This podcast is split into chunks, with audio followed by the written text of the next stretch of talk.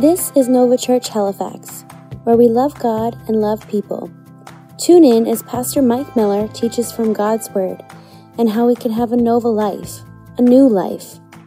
Exodus chapter 2, very famous passage. If you grew up in church, if you didn't, it's a man named Moses. Uh, you've seen probably seen movies from Disney or those who grew up in church, Veggie Tales. Uh, very famous passage about a man. Uh, started off rough, but God used for great things. I want to encourage you this morning, these next few minutes. Moses' story starts in Exodus chapter 2, Exodus chapter 2, verse 1. About this time, a man and a woman from the tribe of Levi, uh, it was in their genes.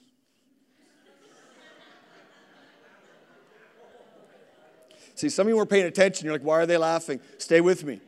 Stay with me. Yeah. If you don't like punny humor, there's a lot of other churches you would enjoy, and uh, this is not the one for you. Uh, verse 2. All right, focus. All right. I, have been off caffeine this week. You might notice it, okay? I'm just trying something new this week, so we'll see how this goes. Verse 2 The woman became pregnant and gave birth to a son. She saw that he was a special baby and kept him hidden for three months. But when she could no longer hide him, she got a basket made with reeds. And see how I skipped that word? Because I don't know how to say that.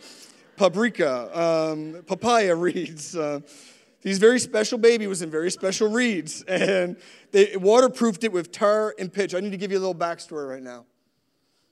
There was a leader called Pharaoh, and he put a decree out that every boy under the age of two should be killed.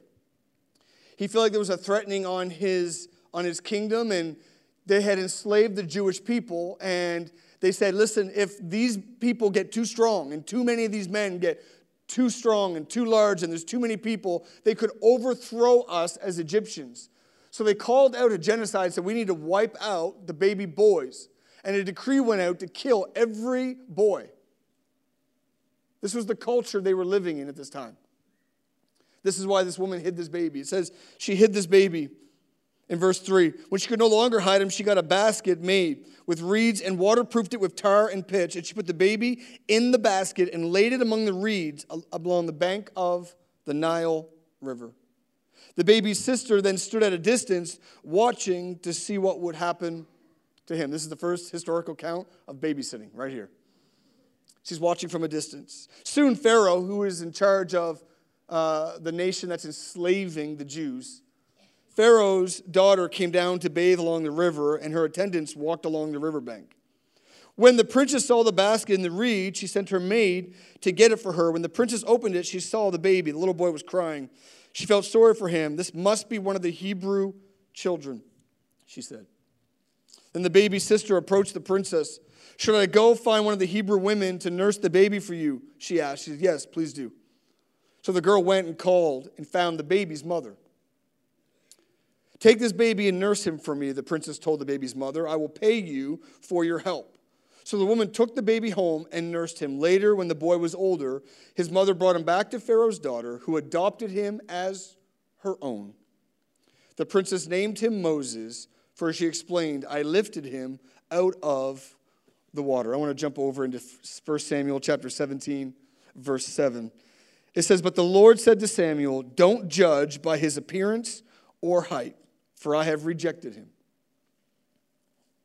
This is so good. The Lord doesn't see things the way you see them. People judge by outward appearance, but the Lord looks at the heart. This morning, for the next few minutes, I want to encourage you as I believe God's speaking to us this morning as a church, from the worship to the offering, even to the message today on this title. Write this down somewhere. Notes never forget. Just write it down help you this week. We believe that Sundays launch you into your Monday. You don't come and just make it to a Sunday. We believe it launches you. This title, So What? So What? The older I get, the more I realize I put myself in my children's shoes.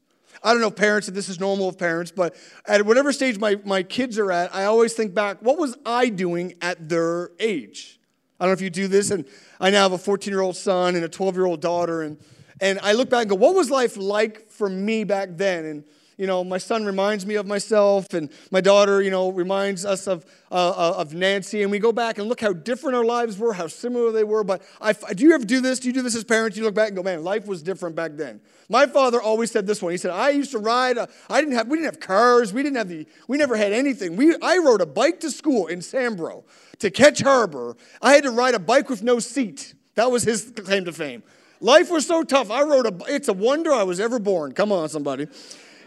Think about that. He's like, he's like, I, I had to ride a bike to school uphill both ways. I'm like, physically, that's, that's impossible. But, but he's like, that, that's what his story. But I look back and look and say, where was life tougher than my kids? Where was life better than my kids? How was it similar? And when I was thinking back to when I was my son's age, 14, I realized what we did, what we were passionate about, was road hockey. Where are my road hockey people? They don't play this anymore. You know, I think there's a game online they play now, but but back then we used to go outside, you know, and you know, and Minecraft doesn't count. That's inside. But we used to go outside. There's this door, uh, and you go outside. There's this air stuff and, and grass and roads. How many of you used to play road hockey growing up? Do you remember these days? You couldn't go through a neighborhood without interrupting a floor hockey game, a road hockey game. Now you couldn't find a kid if you wanted to, right? But back then, I remember everybody played road hockey. It was a Canadian tradition. Didn't matter if you were athletic or not, didn't matter who, what your standard of living was. You had a ball hockey stick and someone had a net, and that's what you played. Come on, how many remember those days? I remember I couldn't wait to get home from school. We'd run. I remember being 14, we ran everywhere. You remember that? Just no reason. Hey, I need, I'm just gonna run. I'm gonna run to school, run home from school. I'm gonna run downstairs, I'm gonna run upstairs. I haven't ran in so long, I forget how.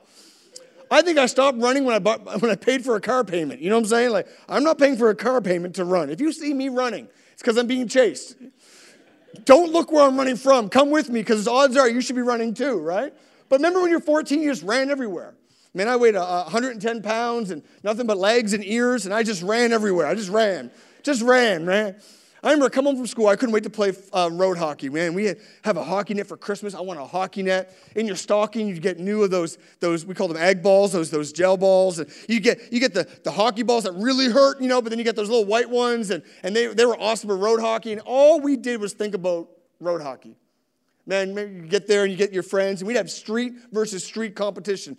I grew up on a street called Cabot Crescent. It was the perfect street for road hockey. At the top of it, it was flat, and because it was a crescent, cars didn't drive through there a lot. And man, it was the perfect place. And we'd play other streets like Crimson, and we'd play Cartier, and we'd have street versus street. We had these competitions. You'd get there. Remember this? You throw your stick in the middle and pick teams. Those were the awesome days, man. I remember little kids would come and watch us you know, junior high girls would come and watch, and one and little kids would come and watch, and it was like this. We had a crowd, and people cheering us on. It was we felt like we were Wayne Gretzky and Tikkanen. If you know who that is, you're my age, and we thought we were. If you didn't know who that is, I'm not even going to explain it to you. But we, we were Mike Bossy. We, we were we were. Come on, give me a Montreal Canadian. Guy Lafleur. That was before my. I'm not that old. We were we were Guy Carbonneau and Stéphane Richer. Those are my people right there. I never forget we were playing floor hockey, and I was known for my slap shot because it was awesome or it was awful, and you didn't know which one was going to come at you. Man, I'd line up and hit that egg ball, and it would curve, and it was beautiful. It'd be top corner. It was legendary. But half the time I would miss that net. It would go so far down the road. We were uh, people were looking for it. It would go into the drain. Remember going to the drain? Have to cover the drains. There's drains, kids, outside. I don't know if you know this, but on our streets, and Remember the drains? You cover the drains, right, with goalie pads, and it was a whole different day. I remember there's this one kid named James. He would come and he was three or four, and his sister Megan, and they lived on our street, and they would sit on the curb and watch us junior high, high school guys play road hockey. James was so cute. He had these, these cheeks on him, and, and when he walked, all four cheeks and a couple of chins would move, and he was so cute. And, but he had his own hockey stick, and he wanted to play with the big boys. And I was, you know, I was a, a, kind kid and we were good kids and we were always really polite. But he'd come out with this little stick and come out and try to play with us. And but I remember thinking, like okay, this is cute for a minute. But come, where's your mother at? Get this kid off the road. Like we are, we are serious hockey players. I can't let go of my slap shot if he's on the middle of the road. And we tried to get him off the road, but he'd come back on with his hockey stick and he'd want to be on our team. And it was cute for a minute. We'd let him score, but then, okay, go play, you know, go watch some TV, go do something. He'd come right back out. And we realized how we could fix James was we made him the one that went and chased down the balls when we missed the net. It's like a golden retriever. That's what we made him. James, can you go get? And we just we just take a ball and shoot as far as we could, and James would be gone for five minutes. He'd come back, and oh, he's back. Crap, he's in the middle of the in middle of the middle of the road. Come on, shoot another one. We shoot off into the woods, and until one day he never came back. No, no. we still tell stories about James. There's now a James Cup that we play. No, I'm, I'm kidding. But, but James would keep coming back and we'd send him off. And I'll never forget, about 12 to 15 years later, I'm sitting on my couch watching, I'm married at this point, I'm watching Sports Center. And it was 2006 and it was talking about the NHL draft. And all of a sudden, it was this big news. And, you know, from Lower Sackville, Nova Scotia, number, drafted number ninth overall, James Sheppard. And my mom goes, You know, it's the same kid that used to watch you play Groundhog. I was like, I'm like, Megan and James? Like the Golden Retriever James? Like the kid that we never saw come out of the woods, James? Like that's, yeah, he's 6'2, you know, he, he he's uh, 220 pounds now. Minnesota Wild drafted him ninth overall. I'm like, I made him. I'm like, I better get a chunk of that first signing bonus. Me and John Doucette ran into him at the St. Mary's gym one time. I'm like, he doesn't even know who I am, but I made him what he was. If he has a slap shot today, it's because of me. If he doesn't have a slap shot, it's because of me. I created that love for hockey. That, that, I, I have a big part to play in James's life. You know, it's interesting. I think about that. I think about what we read today. And here's, here's what I want you to know I saw where he was, not where he was going. I saw I defined him by his current reality, not his future potential. I saw him for the problem he was, not the potential on his life. Here is the tension today that I, I, struggle with in my own life and as pastoring a church, me and Nancy, as we lead this thing, is what would it look like as a community? What would it look like as a church if we saw people the way God sees them? How would it differ our interactions around coffee? Uh, how would it differ the way we treat each other as teams? How would I think differently about myself? How would we treat our, our, our families, our coworkers, our neighbors differently if we saw them the way God sees them, not the way we see them? See, we see people in their present reality and we want to put them in a box that we define. We see someone and we limit them, go, okay, that's what you're good for. That's what you do. That's all you're capable of. That is your lot in life. But God sees people differently. He sees differently. God sees us where we are, but He sees what we can be. What would it look like as a community if we did that? What we're so quick to put people in a box built by our reviews. I search out reviews online when I'm going to a restaurant or a movie. Our church on Google has reviews, most of them positive. But we, we, we, we put people and we put conditions on them and we define them based on our reviews going, yeah, okay. So we, we come across people and we do this, the frustrating ones. Some people are frustrating. Sometimes I feel like that's all we do as leaders is, is deal with frustrations, even with our team. Because you know what? People are messy. Did you realize that yet? Did you know church is people? That means church is messy. It's brilliant, but it's messy. My family can be messy. Why? Because I'm messy in my emotions and my choices. But sometimes people frustrate each other. The way we say things, the way we do things. And we put people in a box going, You frustrate me, thus you are limited to what I think about you. And we put people into a category that's limited. What about the messy people? They walk in, some of you walk in here and you got some stuff going on in your life.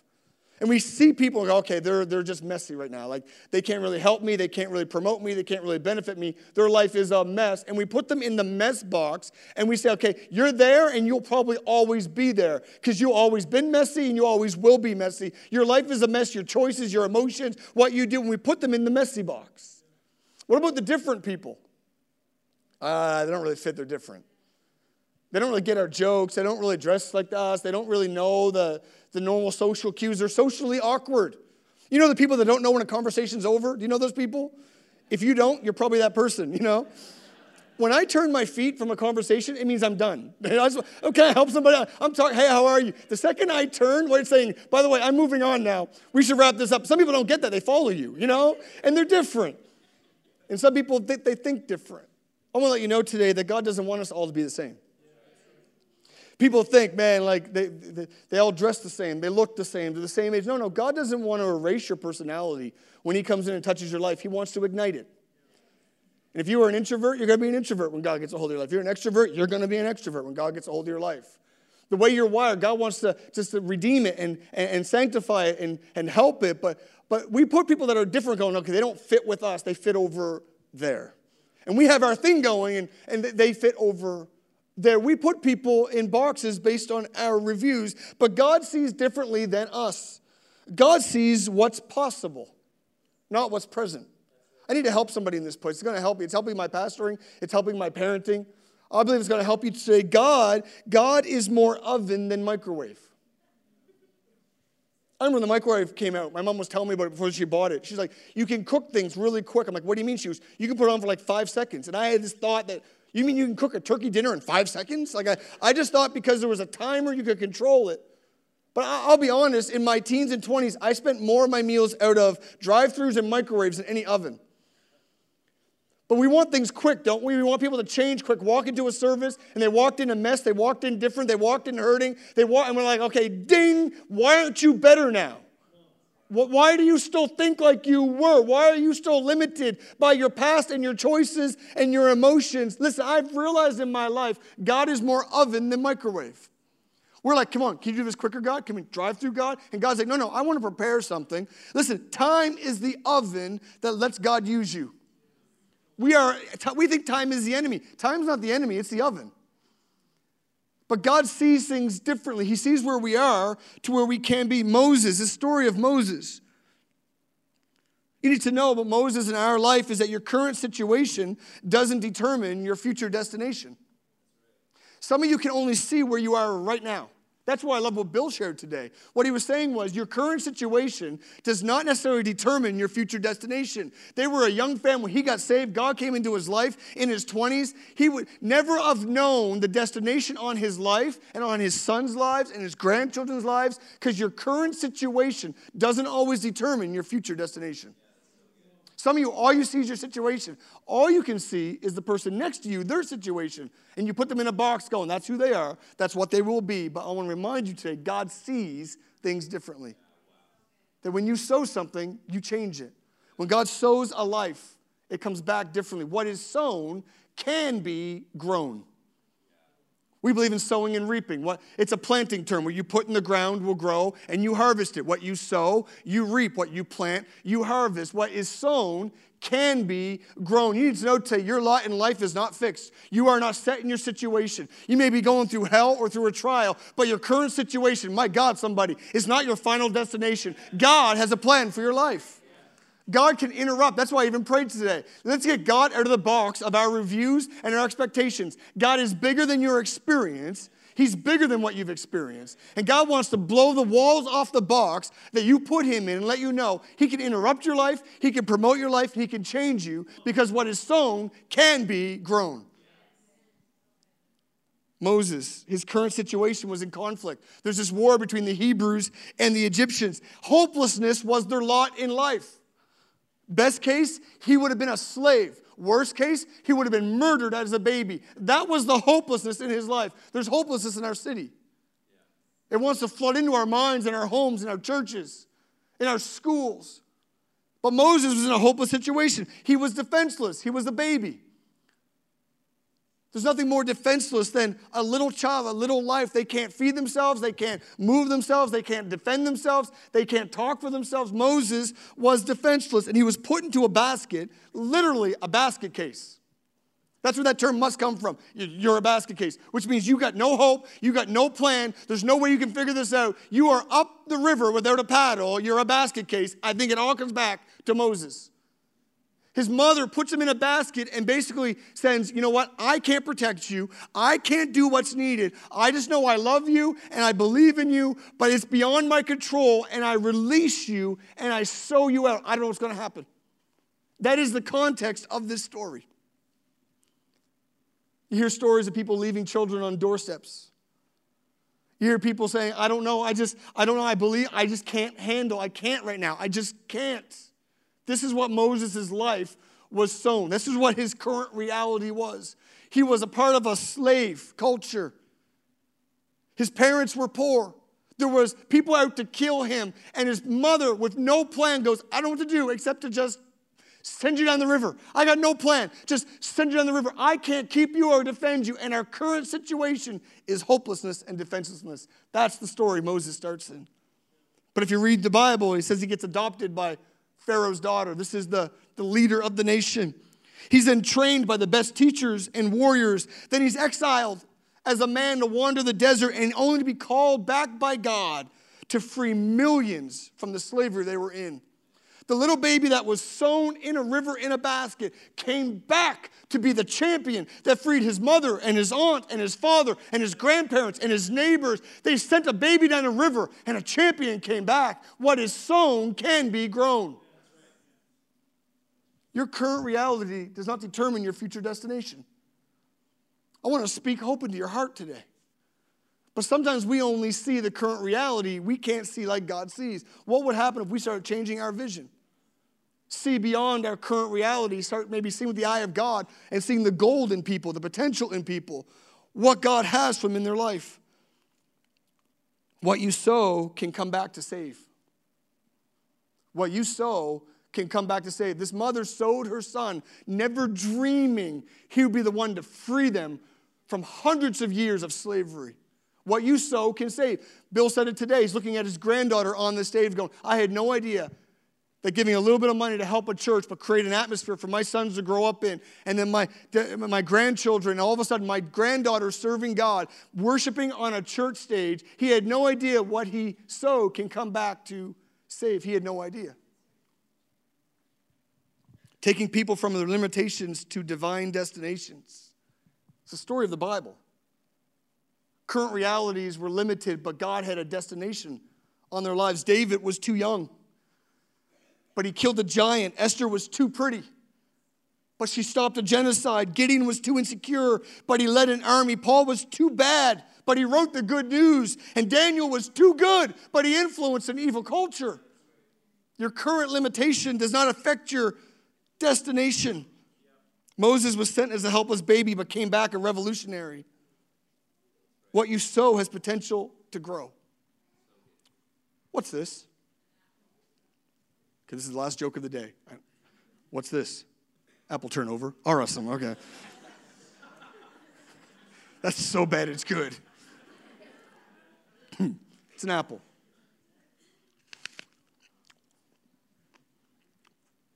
You see an apple. I see an apple. God sees an orchard.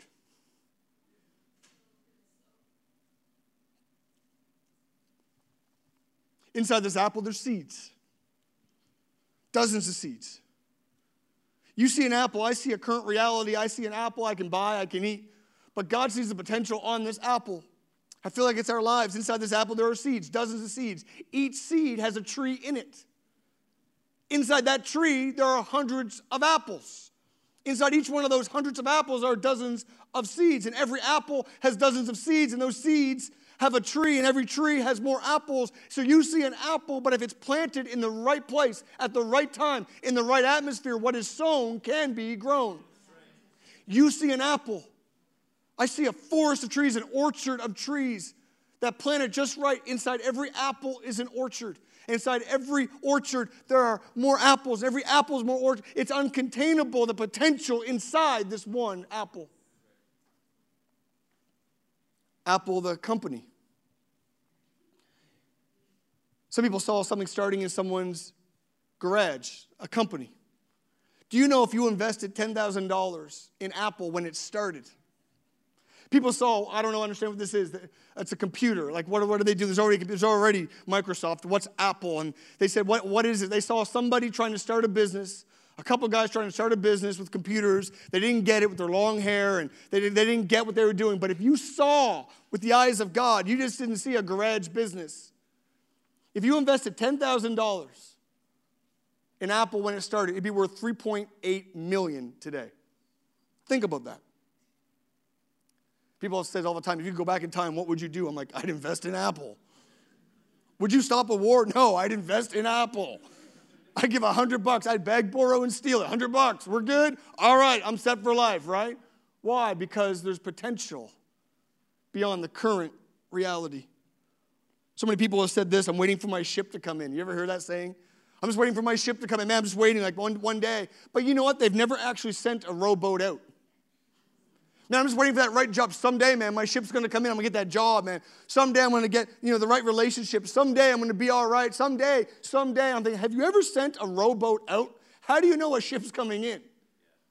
So what? What you sow, you will reap. We're reaping today what a couple sowed decades ago in another field at another time, but we are reaping it today because in every seed, there's a tree. In every tree, there's an orchard. And what you sow can be grown. I want to encourage you today. There's more to than what you see. They let a baby go into the river, but God brought back a champion. Small launches lead to large movements. You coming to church today was a small moment, it was a launch. Some of you, it's the biggest deal in the world that you showed up today. Some of us come in here like it's church. We're glad we're here. We're going to hug people, walk around, have coffee. But some of you, today was like you were nervous. You thought about it. You Googled it. You searched it. You thought about it. You were stressed about it. What am I going to wear? What am I going to say? Today was a big deal for you. And we say, first of all, thank you for trusting us and coming. But do you understand the moment that can come from what you just did, the movement in your life down the road that can come from this moment of going, I'm going to step out, and one moment can become a movement. What is sown can be grown. And years from now, your life can be uh, drastically different because of a moment where you stepped out and go, I'm going to give my Sunday morning and see what God wants to do in my life. Coming here today was a moment that could turn into a movement. Baptism, some of you are getting baptized on December 8th, a Saturday night service. It's just a baptism. No, no, it's more than just a moment. It could turn into a movement. The courage is going to come out of your life to stand for God, for what He's done for your life. Another level of faith, another level of movement forward, that what is sown can be grown. Today, there are moments that want to turn into movements. That's why you've been trusting God in your finances. The church isn't after your money, God's not after your money, He's after your heart. What's tied to your heart? Your relationships, your time, your possessions. But some of you, by trusting God in just a moment, giving to God, God will turn it into a movement. I'm here today because my parents trusted God with their finances, their relationships, and their time. Tonight, we have our first ever Nova Youth service. And some will see an apple. Well, how many, how many think you're going to show up at this thing? How many kids do you think are going to show up? I don't know, a few dozen. Some leaders.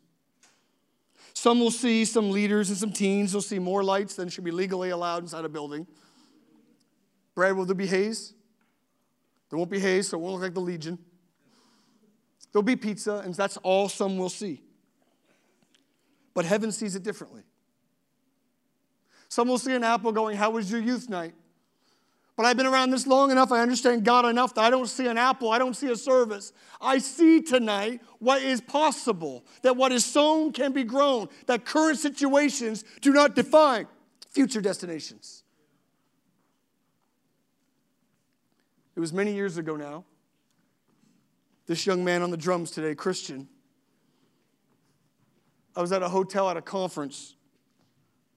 He was there for the conference, he was 12 years of age. I'll never forget it. He had short hair back then. And he walked through the lobby and into the restaurant where I was having breakfast with my brother, his former youth pastor. And I'll never forget, he had the baggiest pants I've ever seen in my life. And then he had no socks or shoes on. And his little toes kept peeking out as he walked. And he shuffled. He didn't walk, he shuffled. That hasn't changed. He's kind of shuffled. He looked through his eyebrows. I remember laughing when he walked by, and then I laughed even more two minutes later when the manager of the restaurant walked him out. You have to have shoes and socks on to come into this restaurant. And he walked by, I never forget it, Christian. You walked by me and my brother having breakfast, and he looked over and you smiled, and you, and you just kind of smiled. Did I know back then at 12 years of age that boy with no socks and no shoes, a little bit of a clown, doing his own thing, walking to his own beat, that that boy would become the man that would help me and Nancy and our team get this church off the ground? That his wife, that he would meet later and marry, would be preaching our first ever Nova Youth service tonight. See, my friends, your current reality does not determine your future destination, but what you sow can grow. In their hopelessness, they took a baby and said, We don't know what to do with you. And they sowed, and he came back a champion. That what they gave came back and freed them from their slavery and their oppression and their misery. What would happen if we saw people different? People walk in and go, they don't smell right, they don't look right, they're different. But we start seeing them through the eyes of God, go, no, no, no, I see what can be grown. I don't see what I see, I see what God sees. Some of you are in this moment right now where you're just confused and overwhelmed by your current reality. But God would say, see beyond the moment and see the movement God wants to put through your life. There's more in your life. The very ones we sow tonight into this youth service were the ones that can save us tomorrow. See, I got enough faith, and I've been around this long enough that tonight there will be some teenagers in that room. And they will go there and they'll jump around and they'll have fun and they'll eat pizza, and people will see teenagers at church. But I've been around long enough that one of those teenagers may be the very one that reaches my grandchildren for God. I've been around long enough that one of those teenagers 10 years from now 15 years from now will be working in a Sunday school and loving on my kids, kids, that will help me in a place I had no idea that this young man would be a heavy hitter, helping us do what God wants to do in Nova.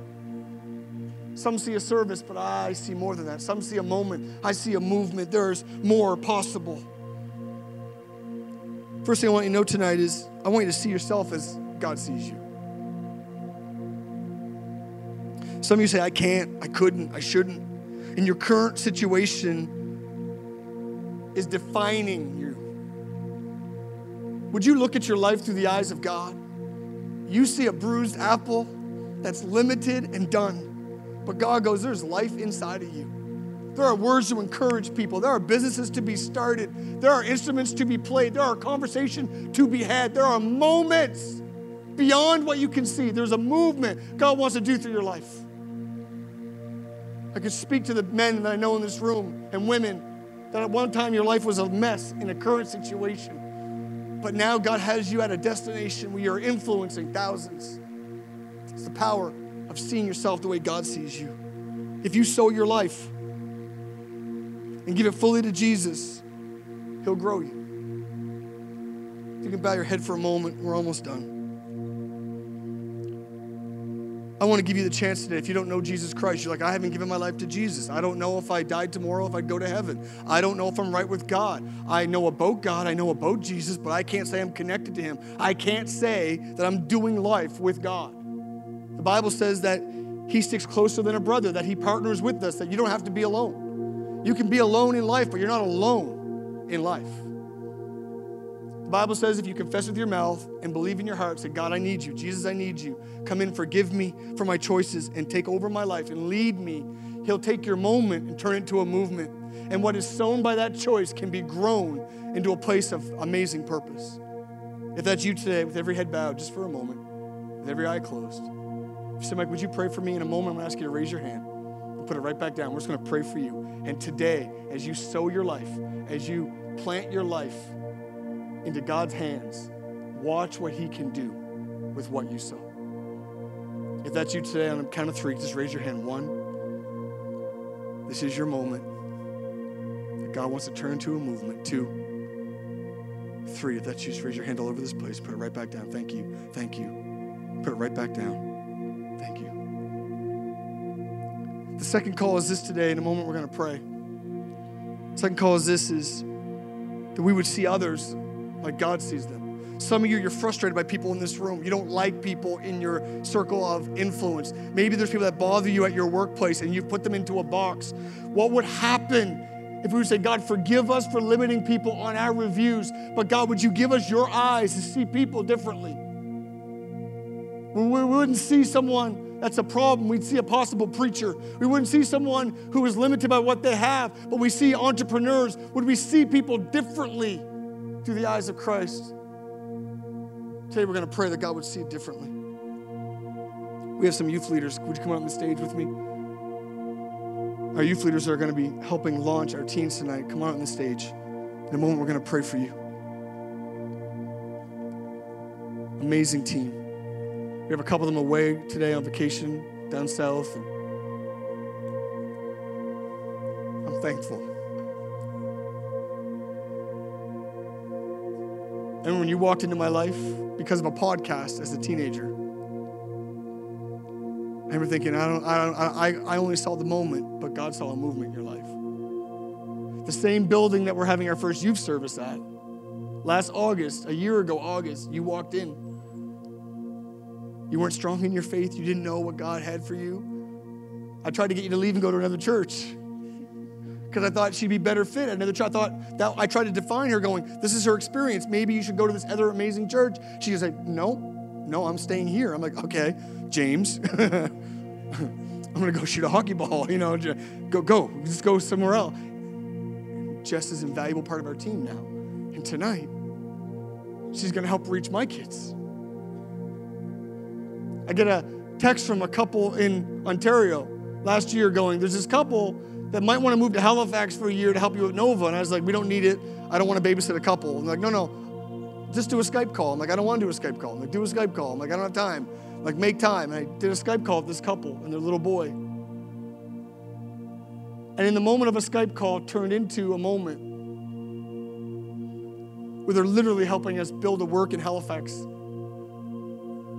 your current situation does not define your destination. Can we stand to our feet today, everybody? If you put your hand up and say, I want to know God today, I want to pray, we're going to believe a moment's going to happen. I got some people coming to join me pray. Any of our board members, if you're here, if you can join us and pray. Jim, come on up and join us and pray. We're going to pray and believe for these leaders today. I want to pray for you first of all. If you if you put your hand up in a moment when we're done today, you can fill out that card we gave you and you walked in and says, "I want to give my life to Jesus." Take it to the welcome wall. We got a gift for you today. But this moment can turn into a movement. You ready? Let's pray. Father, I thank you for this moment. We see differently. We just don't see a service with 300 people. We just don't see lights and a band. We see the sowing, the planting of our lives. And right now, I pray for those that today say, God, I want to trust you with my life. I say, God, what is sown can be grown. Would you right now march in to their lives and help them with their thoughts and their emotions? Father, forgive us for our sin and our choices. Redeem our past, Father, and ignite our futures. Father, I bless them with your presence. Lord Jesus, come into their life. Take control of their life. Lead them in holiness and goodness. In Jesus' name. Now, church, can we pray for these leaders today? That today they wouldn't see a couple dozen youth and some pizza we pray as Nicole preaches tonight, there be fire on her, not to impress people, but to speak life into our teens. As they lead worship today, as they as they love on, as they have fun, that today it starts as a service. People go, oh, that's cool, you got a service. No, it's not, not a moment, it's a movement. That today we'll see something grow from this, something will change from this. Can we agree together? Let's pray. Thank you, Lord. Thank you, Lord. Heavenly Father, I pray for this team right now. Come on, church, you can join me today. You can get loud. We pray for these leaders right now. God, I pray right now for another level of expectation. This is more than just another hour service. This is another, more than another load in and set up and tear down. This is more than a message. This is more than a song list. This is more than organizing emails and pizza. But we believe in the name of Jesus Christ that what is sown can be grown. And what we give today can come back and save us tomorrow. God, I pray they'd have a word for our teens. I pray as they pour out today on our students, that God, you would do a miracle tonight. That in this atmosphere, teens would start to hear the voice of God. They'd wrestle with worship and their lives and their purity. That they start to long for your direction, God, for their lives. God, I speak life over these students and I speak it through these leaders. God, thank you for the passion to pour out. And God, I pray that they would see what we see more than an apple, more than a moment, but for a movement. Father, I bless them in the name of Jesus. And let it be said that hundreds will come through the doors of this ministry. Young people confused and hurt and down, people that are a mess and limited would walk in one way, but walk out another. Walk in in a moment, walk in defined by their reality, but walk out knowing there's a call of God for their life. There's a purpose on their life. There's more than what people see. Father, I pray greatness over them. I pray tonight's a huge win of momentum. I thank you for what they sow will grow in the name of Jesus Christ. As we close today, one more thing. We're believing this year to send a team of mostly students on a missions trip. Practically, they're going to put their own money. It's going to be quite a bit of money to put into it. We're going to have applications and emails. You're going to hear about all that in the next coming weeks. But I thought, can we help make it possible to take some of the edge off and to help pay for some of this missions trip? I think it might cost $1,000 a student, but that's only if we give enough to subsidize it. And I want to make it possible that a single mom's kid can go. Make it possible that people that are just struggling can go. I, I want to make it possible. And I think as a church, we don't do this often. This is not a have to, but would you sow into a moment the first ever missions trip that Nova does to the Dominican Republic to help people that are in a painful place? That we'd send our teens and young adults and some adults to have an encounter with God and His people, and they would see people differently, see themselves differently, and come back and help us reach our city. Ushers, as you come forward right now, we're going to pass the buckets. If you're giving today, you'll see it behind me. If you text to give, just add missions after your dollar amount. If you're going to the debit machine, just write missions on that envelope. Everything in this plate right now will go to missions. Everything's going to go to that missions trip. And I believe that what is sown can be grown. Amen. Amen. Amen. Ushers, can you pass that? Can we sing this song, Ian? Can we do this one more time? Let's sing one song as we close today. Let's worship together, for God is so good.